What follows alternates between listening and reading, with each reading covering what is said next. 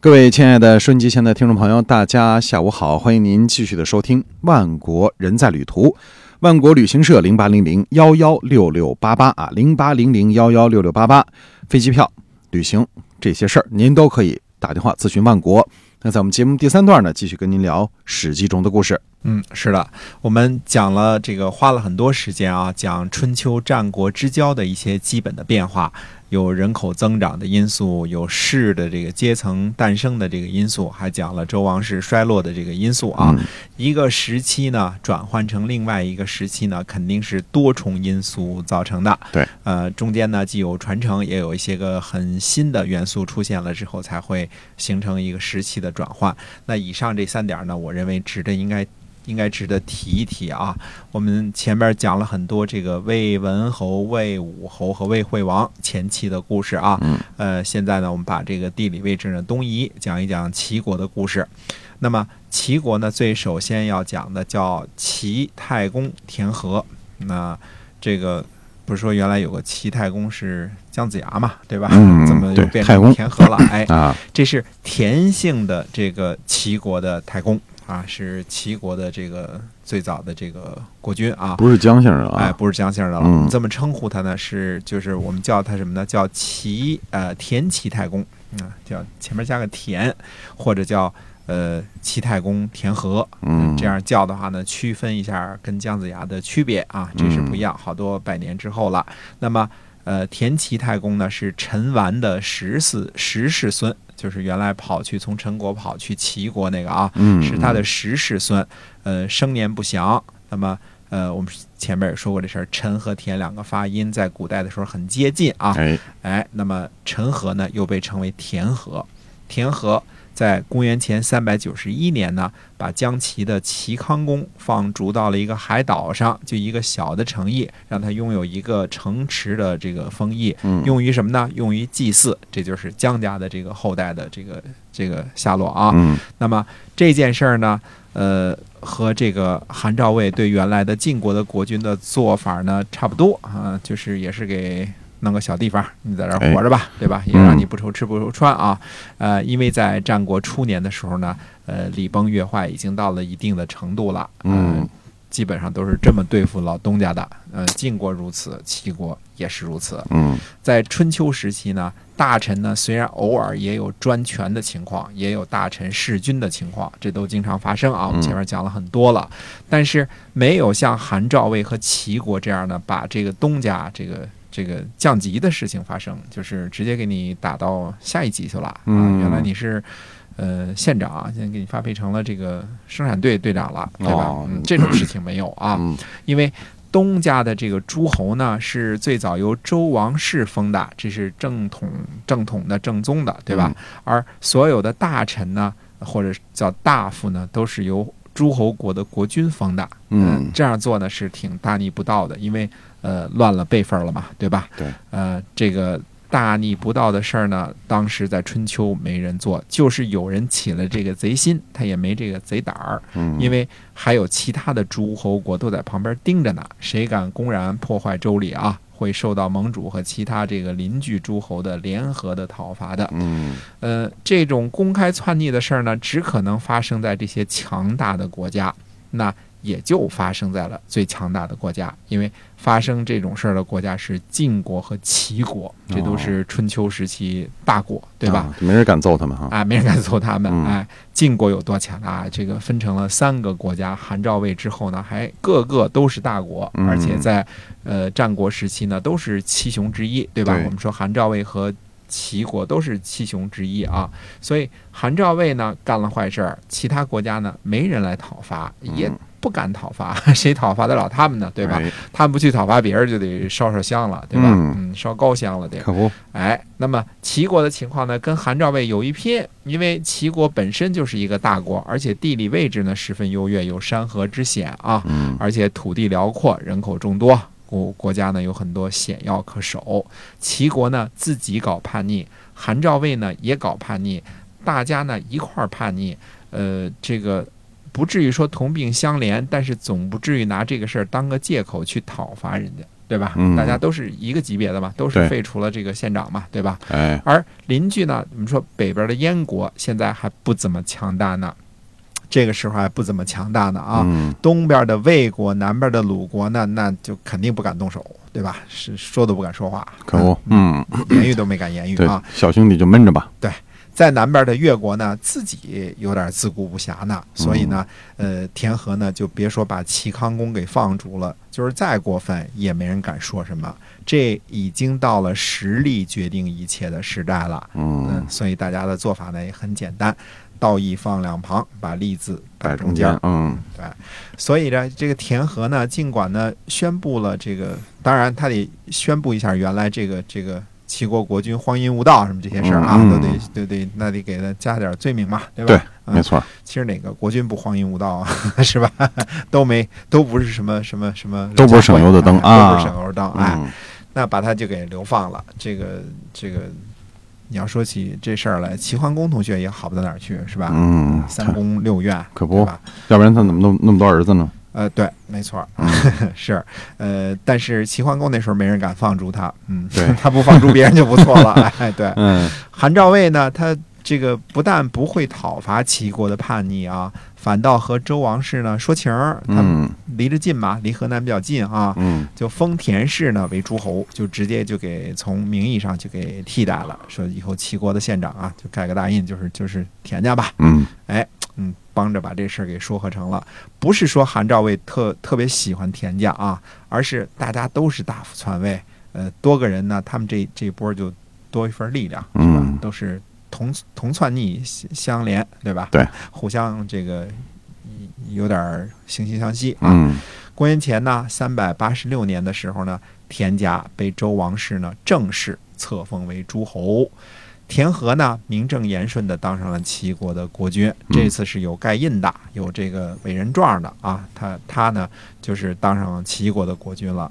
呃，他被田姓的子孙呢尊为齐太公，这就是田齐太公。嗯，到公元前八三百八十四年的时候呢，田齐太公就田和呀、去世了。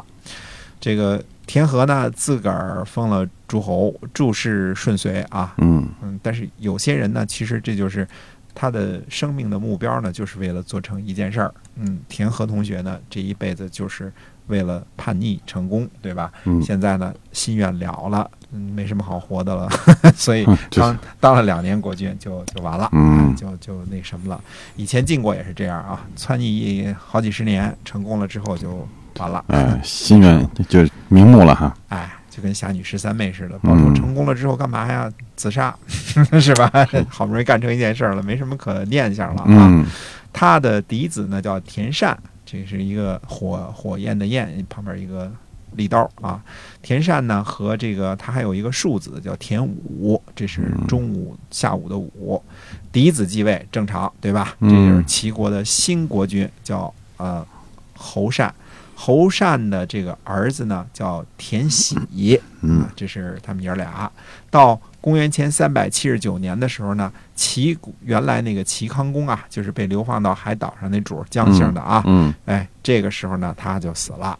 呃，田和呢就绝了姜家的祭祀，姜齐亡国。啊所谓绝亡了了祭祀，就是说再也没有封地，再也没有人供奉祖先，嗯弄个牌位，搞搞点祭祀活动，这都没了，这就叫绝了祭祀啊。那么，呃，姜齐呢就亡国了，姜姓呢也就不再成了这个诸侯国的国君了。嗯这个时候呢，呃，距离齐桓公称霸正好晚了三百年，对吧？因为嗯齐桓公同学是公元前六百七十九年开始称霸的，对吧哎？到三百七十九年，他的子孙就被齐国给呃干掉了，干掉就灭了没了，嗯灭了啊。那么到了公元前三百七十四年的时候呢，这个另外一个庶子田武就杀了国君侯善和他的儿子田喜，呃嗯爷俩都给杀了。嗯自己呢立为齐国的国君。呃，这个呢叫齐桓公。那为了区别三百年前那个称霸的齐桓公呢，我们叫它田齐桓公啊，嗯这是田齐桓公啊。田齐桓公田善在公元前三百七十八年的时候呢，生了个孩子，这个孩子呢，就是赫赫有名的齐威王。哦，齐威王，齐威王嗯，哎，我们这个可能大家对历史稍微熟悉一点的啊，都会知道齐威王有很多故事，我们后边也会讲啊。嗯他的根儿呢，就是他爸爸呢是庶子，呃嗯，把正牌的爷儿俩呢都给杀了。然后呢，这个田齐桓公呢，就是生了这个儿子啊，叫他爸爸挺狠的，他爸爸挺狠的。嗯这个对于国君这件事儿啊，就是手足相残呐、父子这个相杀呀、这个这个夫妻反目啊，这都正常啊。嗯嗯这嗯个这个，因为权力这个东西呢太大了之后呢，他他有的时候为了攫取这个权力啊，嗯，呃，它是能够让人丧失好多这个人伦呐、这些东西都是肯干的。泯灭人性啊，哎，有的时候就说什么“老子英雄儿好汉”，其实也不是这样啊。这个著名的齐威王同学，呃，他父亲这个根儿呢不怎么正，本身嗯，是庶子啊，哎本身就是篡逆，然后又是庶子，然后又是杀这个呃亲哥哥。呃，亲侄子，嗯嗯，才把这个位子呢到手了，呃，所以也不能够讲这个血统论怎么怎么样、啊。怎么感觉跟李世民似的？啊、跟李世民有一拼，对吧？嗯把哥哥兄弟都杀了，把哎老爹给圈起来了，对，就最后就做了一代英主，对吧？嗯， 要是要是没头了那事儿呢，他也做不了一代英主。可不嘛， 哎，所以到了这个战国时期呢，我们看出来一些个什么事情呢？已经这个原来整个春秋时期啊，你看随时都讲什么礼呀、乐呀、什么嗯这个事儿该干呐、不该干呐、呃，这个是好的还是坏的？到了战国这个时候呢，这些都已经全部都不讲了，这个呃，完全就是没有什么呃，没有什么这个说这些个的事情了啊。嗯我们说这个田齐桓公呢，他呃，这个这是说的齐威王他爸爸啊，他曾经一度呢，在这个迁都到了这个原来蔡国的这个上蔡，这个原来这个蔡国的都城上蔡上啊。菜，嗯哎，所以呢，这个历史上又称他为蔡桓公。所以有的时候你要看到一个蔡桓公是怎么回事，他是嗯以他都城的名字命名的。其实蔡桓公呢，就是定都在上蔡的那个田齐桓公。这么说啊，嗯田这齐个桓公稍微有点绕啊。嗯这个呃，蔡桓公呢，在公元前呢三百五十七年呢，呃，去世了。去世之前呢，呃，没有留下什么太多的记录，那个时候也没有什么太太多的这个这个史记什么记载他的事儿啊。嗯所以你看，我们现在呢，这个呃讲历史呢，就跟这个春秋时期就不一样了。在春秋的时期，我们这个春秋一年当中，有的时候讲三四季，对吧？嗯这事儿那事儿的，然后都有好多细节，呃，春天干什么，秋天干什么，冬天干什么啊，哪哎，个合理，哪个不合理。到这儿呢，我们一讲就几十年，嗯就这么过去了。可不，为了什么呢？因为战国初期那个时候啊，思想混乱，对吧？嗯，政治体制混乱，这个传承混乱，它整整个是一个就是大变大变动的时期，对没吧？错儿，嗯原啊来家大夫称侯，对吧？成了诸侯了。以以前的一些个过去的礼法还遵守不遵守啊？啊，还做不做呀？嗯这些都没人管了。哎，那么好多该奉养的呢，也都不奉养了。比嗯如说，原来这个国君的后代都得这个好好读书啊，这嗯个这个有一份儿这个这个工资啊，这些事儿还执行不执行呢？嗯，好多事都不知道了。那肯定史官这个呢，那史官他是记录这个国君大臣的言行的这嗯个官吏，对吧？对那这个官儿呢，也是原来这个周朝的时候留下的，对吧？嗯，那它也是国家的建制，说不定这个公务员这个建制都给取消了，啊没没可不银子养你了，对吧？嗯，这个米不够，对吧？哎， 这是可能不养养了。啊，所以到了春秋初、春秋末年和战国初年的时候，好几十年的这个记录啊，呃，我们叫什么？几乎无，就是几乎就完全没有了，什么样的、什么样的这个记录啊都没有留下来。嗯，那这几十年过的就是简直就是糊里八涂的，哎就是完全没有什么太多的记录啊。嗯那我们一下就说到了公元前三百五十七年，那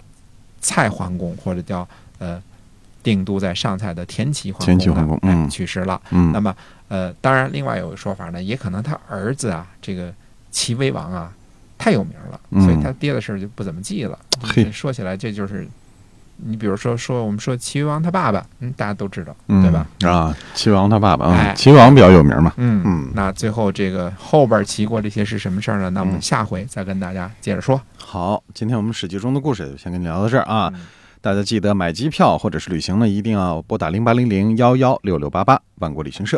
好，我们在下周四同一时间再会。再会。